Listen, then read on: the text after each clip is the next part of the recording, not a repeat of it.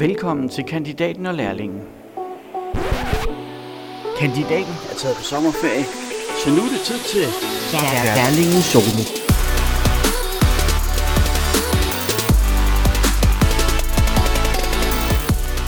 Velkommen til lærlingen solo. Jeg hedder Jonas Henriksen. Flere har frarådet mig at lave den her episode, eller i hvert fald tale om det her emne, som jeg gerne vil tale om i dag. Mange har kaldt emnet for farligt, men jeg vil nu prøve øh, at kaste mig ud i det alligevel. Emnet i den her episode, det er store politiske beslutninger. Altså den slags beslutninger, man nogle gange er nødt til at tage, når man sidder i et byråd eller i en kommunalbestyrelse. Og selvom man godt ved, at der vil være en vis modvilje mod det i befolkningen. Jeg vil forsøge efter bedste evne selvfølgelig at øh, belyse sagen fra begge sider. Dem som måske har hørt podcasten før eller kender mig, de ved at jeg ikke er politiker, men at jeg stiller op til det kommende kommunalvalg i november.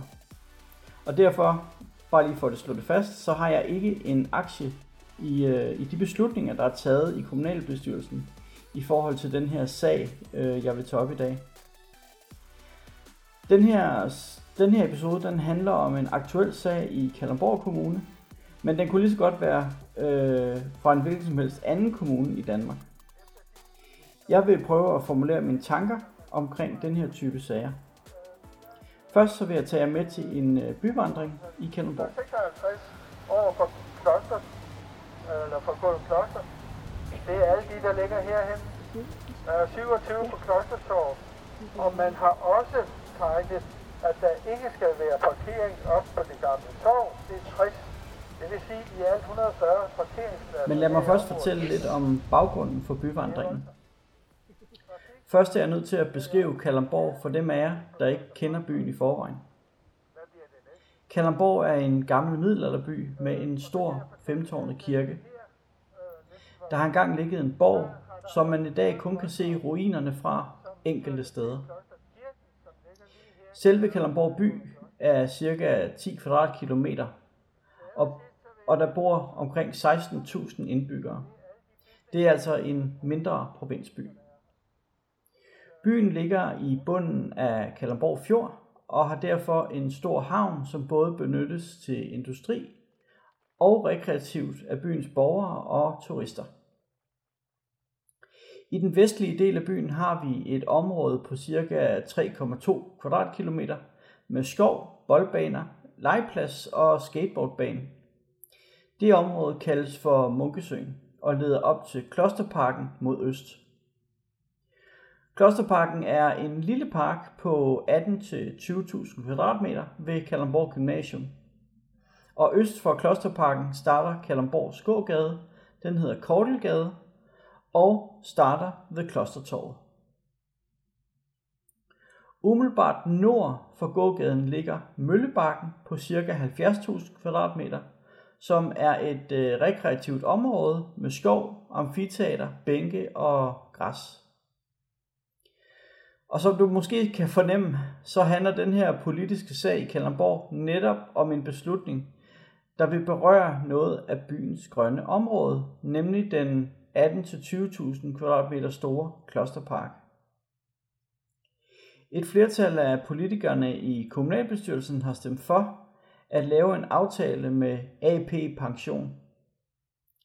Aftalen går ud på, at A P Pension får lov at købe et areal i Klosterparken, hvor de må bygge seks etageboliger.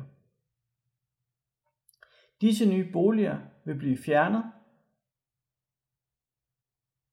Disse nye boliger vil fjerne den offentlige adgang til cirka halvdelen af parken, og det er det, der er stor opstandelse omkring blandt befolkningen i Kalundborg. Som måske kommende kommunalpolitiker, så synes jeg, det er en svær sag at forholde sig til. Man kan have sine personlige holdninger, men som på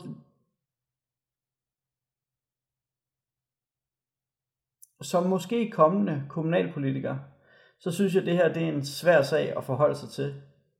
Man kan have sine personlige holdninger, men som politiker er man vel nogle gange nødt til at træffe nogle svære og upopulære beslutninger, som man måske anser øh, som det bedste for udviklingen af byen.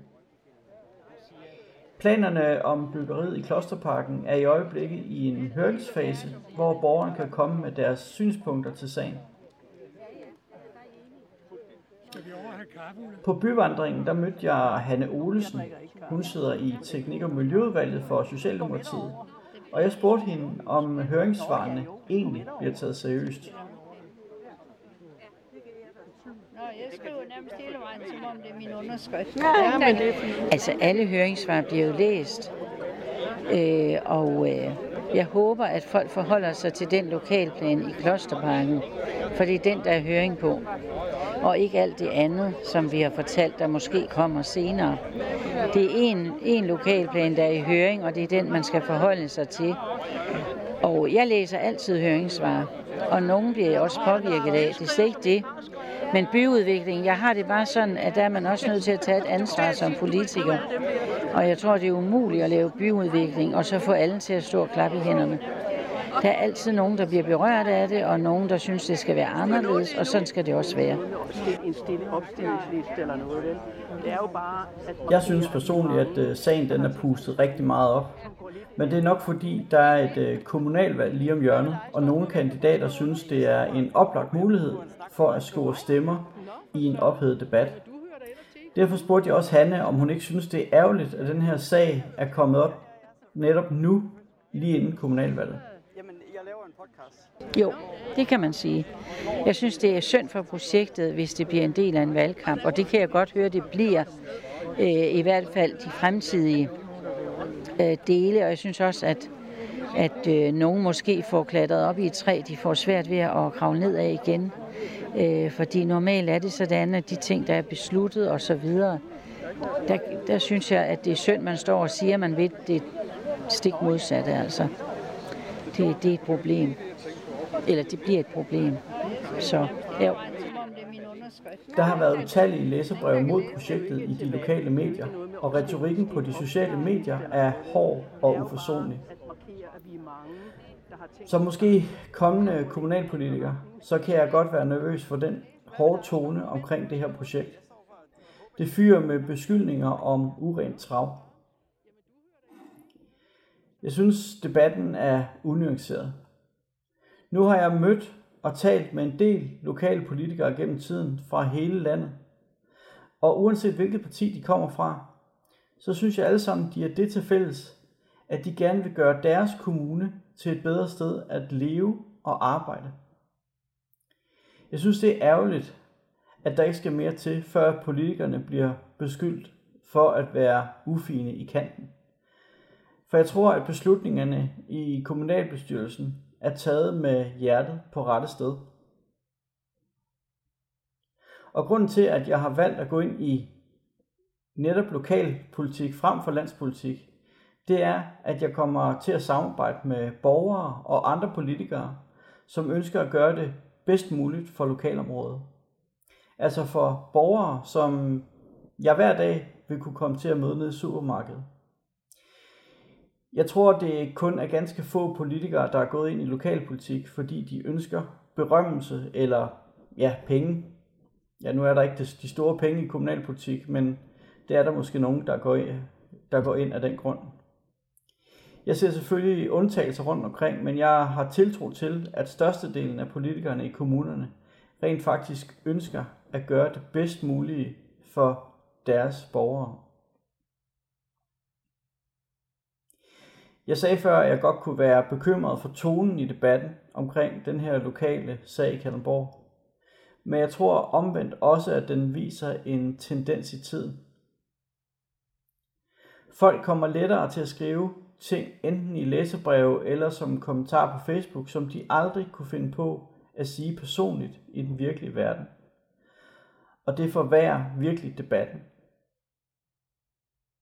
Sagen om byggeriet i Klosterparken i Kalundborg er den sag, der har mødt absolut mest modstand i befolkningen gennem de sidste fire år.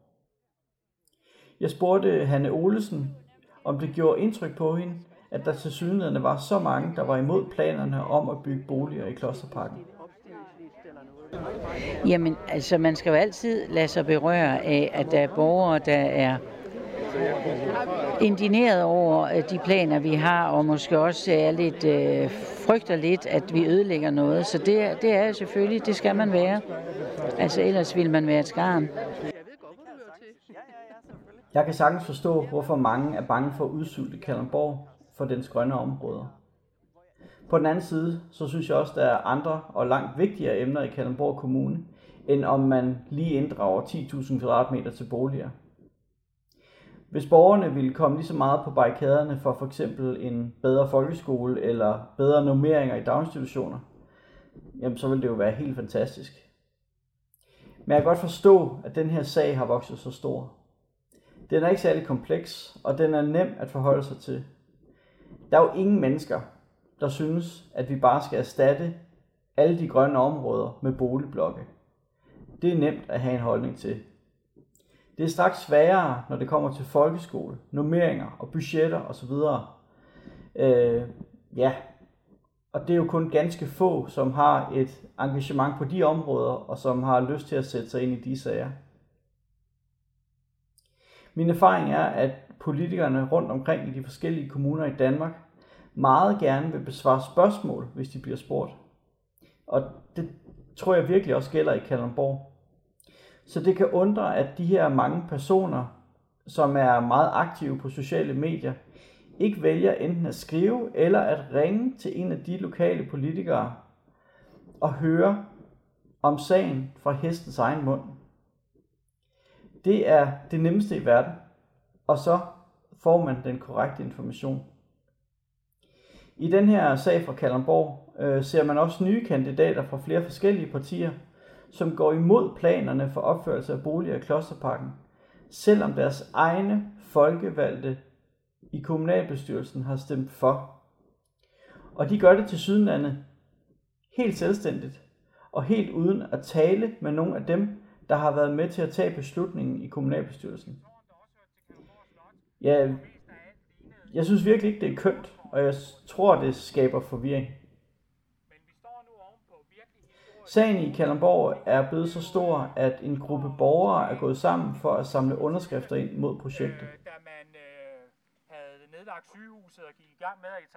Til byvandringen var der en energisk ældre dame, som gik og samlede underskrifter ind imod byggeriet i Klosterparken.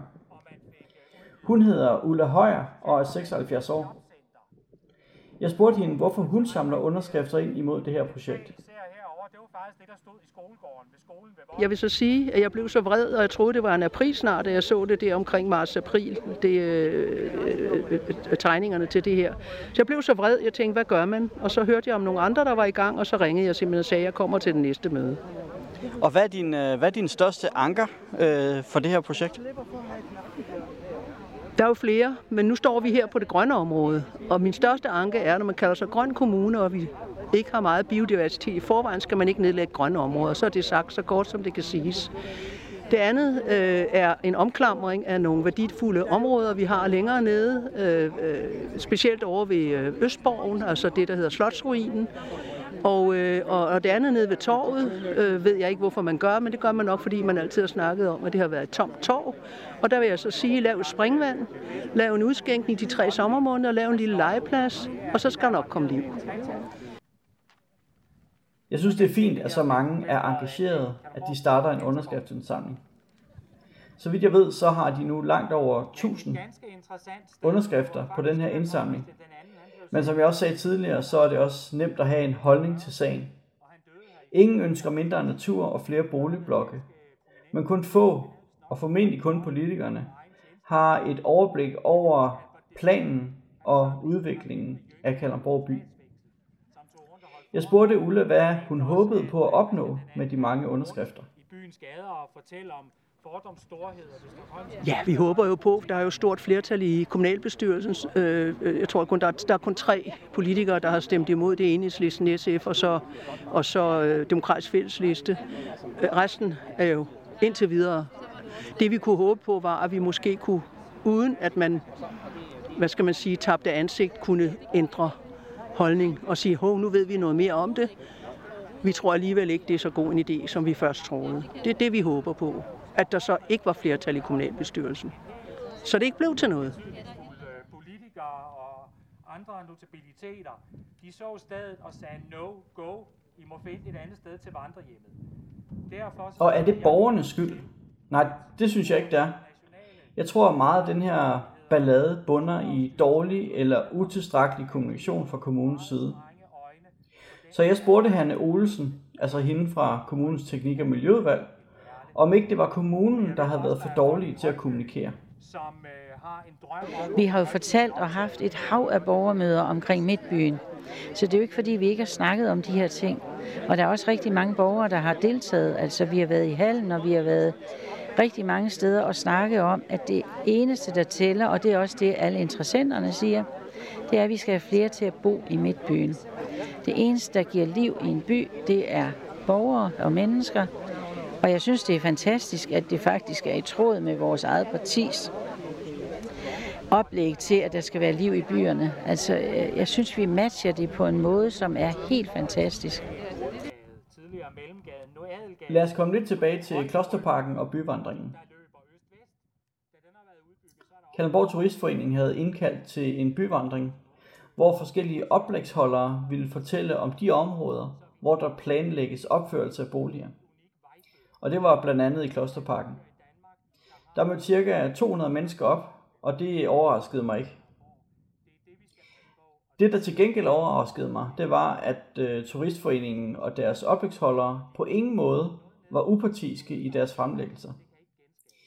Det var en meget klar agenda imod byggeriet, og det var ikke det, der fremgik af indbydelsen. Og det var ikke kun mig, der blev overrasket over Turistforeningens vinkel på arrangementet. Her fortæller Hanne Olesen, hvad hun mener.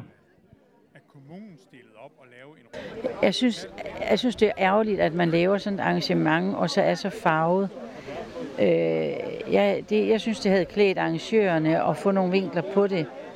Altså, jeg synes, det var utrolig ensidigt, og jeg forstår slet ikke, at man står og fortæller om et oldgammelt projekt fra øh, Kystskoven. Hvad har det med det her at gøre? Altså, øh, jeg havde håbet, at der kom nogle øh, input, og nogen ville kommentere, også dem, der mødte frem og, og spørge ind til ting og sager. Øh, jeg, jeg synes, at Turistforeningen... Øh, jeg er skuffet over, at de kan finde på at lave et arrangement, der er så farvet. På den ene side, så synes jeg, det er forfriskende, at en lokal forening for en gang skyld udtrykker deres holdninger meget klart til et lokalt projekt. Jeg synes ofte, at de går i flyverskjul og ikke kommenterer sager, der faktisk vedrører dem. På den anden side, så er Turistforeningen i Kalundborg en forening, som skal varetage sine medlemmers holdninger og interesser, og som i øvrigt får økonomisk støtte fra Kalundborg Kommune. Det ville undre mig, hvis bestyrelsen i Turistforeningen inden den her byvandring havde været ude og spørge alle medlemmerne om deres holdning til den aktuelle sag. Så man må vel konkludere, at det, der kom frem på byvandringen, det var bestyrelsens holdning til sagen, og ikke nødvendigvis medlemmernes.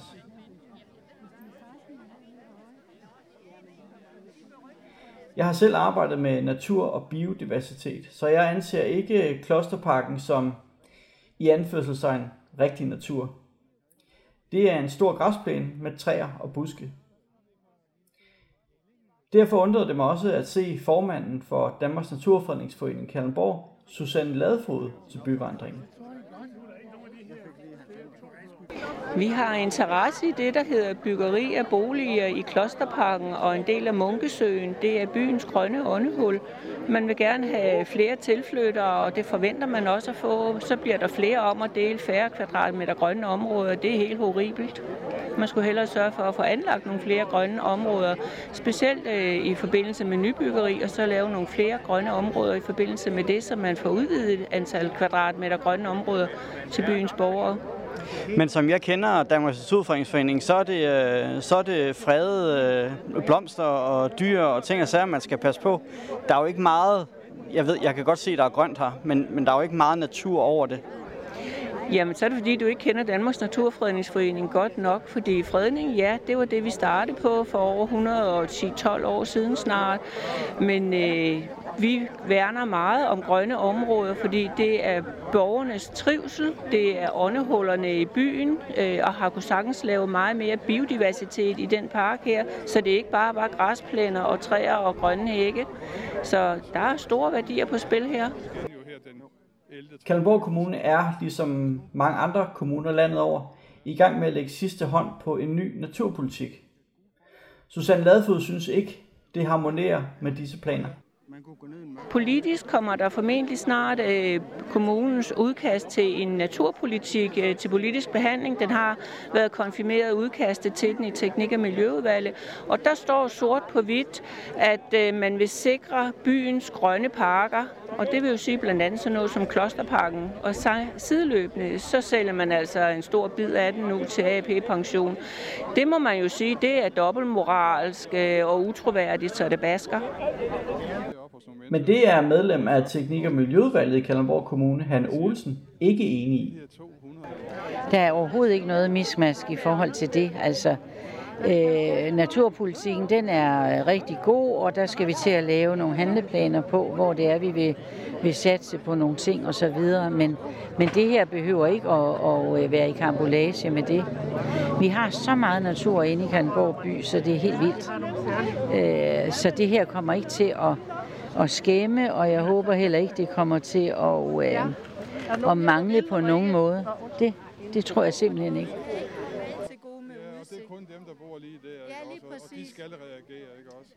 Og det er svært, hvad man skal mene om sådan en sag her.